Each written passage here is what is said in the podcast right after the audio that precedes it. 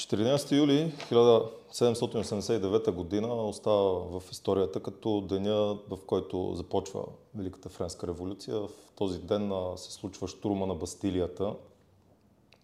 До там се стига, след като при управлението на Луи XVI, който трябва да го различаваме от Краля Слънце, който беше номер 14, тогава при него значително по-отдавна монархията е абсолютна, никой не си помисля, че може да успорва властта на краля или старите традиции и порядки. Но при Луи XVI а, започва една економическа криза в Франция, породена от а, това, че тя се намества в а, войната за независимост на САЩ, пропуска и възможности за нахлуване в Великобритания, но така се налага в последствие да увеличат данъците което води до сериозни недоволства, до изстрадания, особено в нишите прослойки. Стига се до там, че генералните щати, които са техни съвета, който се събира периодично в Париж, започват спор помежду си, най-вече защото третото съсловие там иска равни права и глас с първото и второто. Първите две са съответно духовенството, но висшето духовенство и аристокрацията, но средната аристокрация, защото графовете и херцозите тогава са считали, че са над тия неща. И в третото остава съответно единствено представителите на нишето съсловие, така да се каже. Там са кметове на градове, на по-малки селски общини, също така и еснафи, техни представители. Прекъсвам това видео, за да кажа за списание Българска наука. Знаете ли, че ние издаваме всяка година над 15 броя в PDF, свързани с науката в България и света.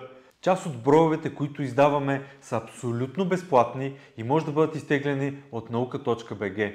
Следвайте линка в описанието и вижте повече за самото списание – Абонамента ви дава достъп до абсолютно всички броеве, които сме издали до момента.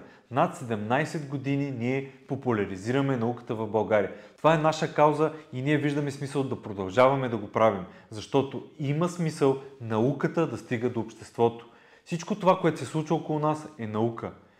Вижте повече на наука.bg.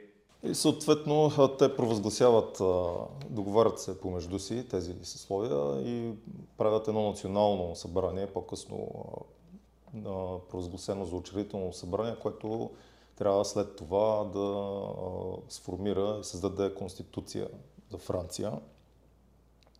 Но кралската власт, разбира се, се противопоставя на това.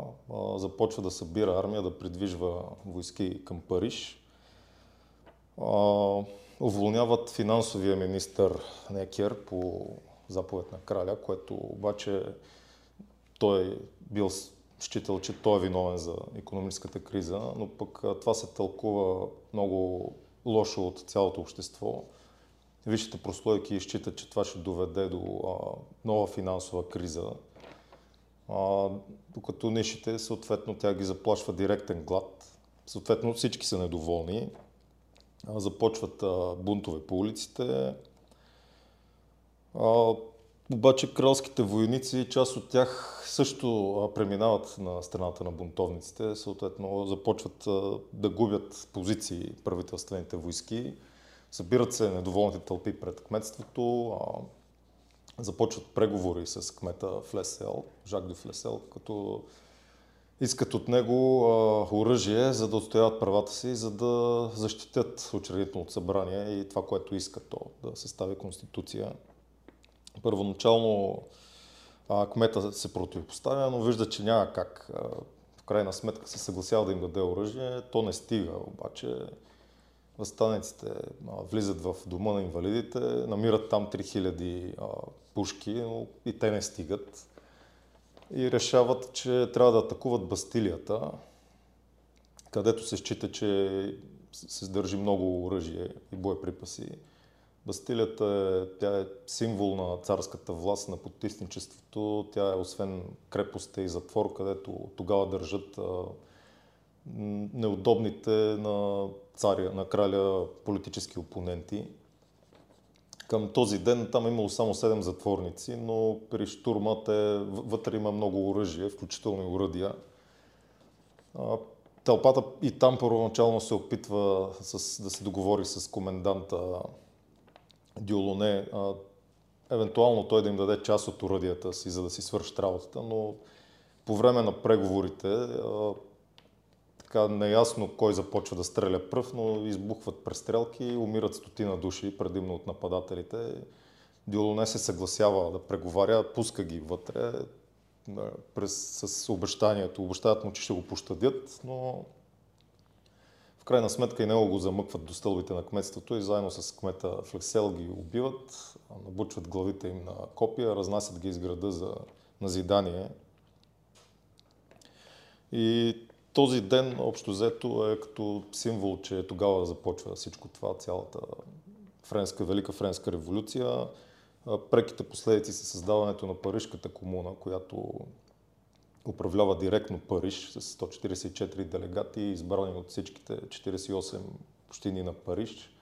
Те дори се противопоставят на решения на кралската власт, създават милиция, която последствие е наречена Национална гвардия, която ще изиграе много, важни, много важна роля в последващите събития. Тогава всъщност се раждат и националния трикольор на Франция, като кокардата на Националната гвардия е съставена от червено-синята розета на Париж и бялата на краля. Приема се тогава и декларацията за правата на човека и на гражданите, т.е. Френската република. Вече редица феодали бягат, роднините на краля дори от Версай бягат.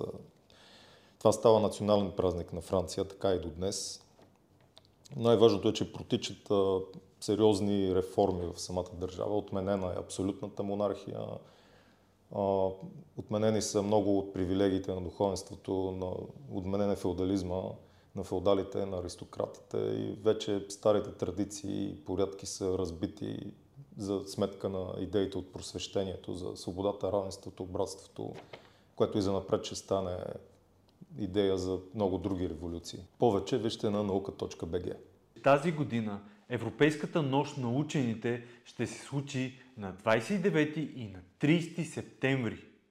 Събитие, което ще обхване над 10 града в България и БГ Наука е партньор и ние разпространяваме и комуникираме информацията свързана с Европейската нощ на учените. Вижте повече на night.nauka.bg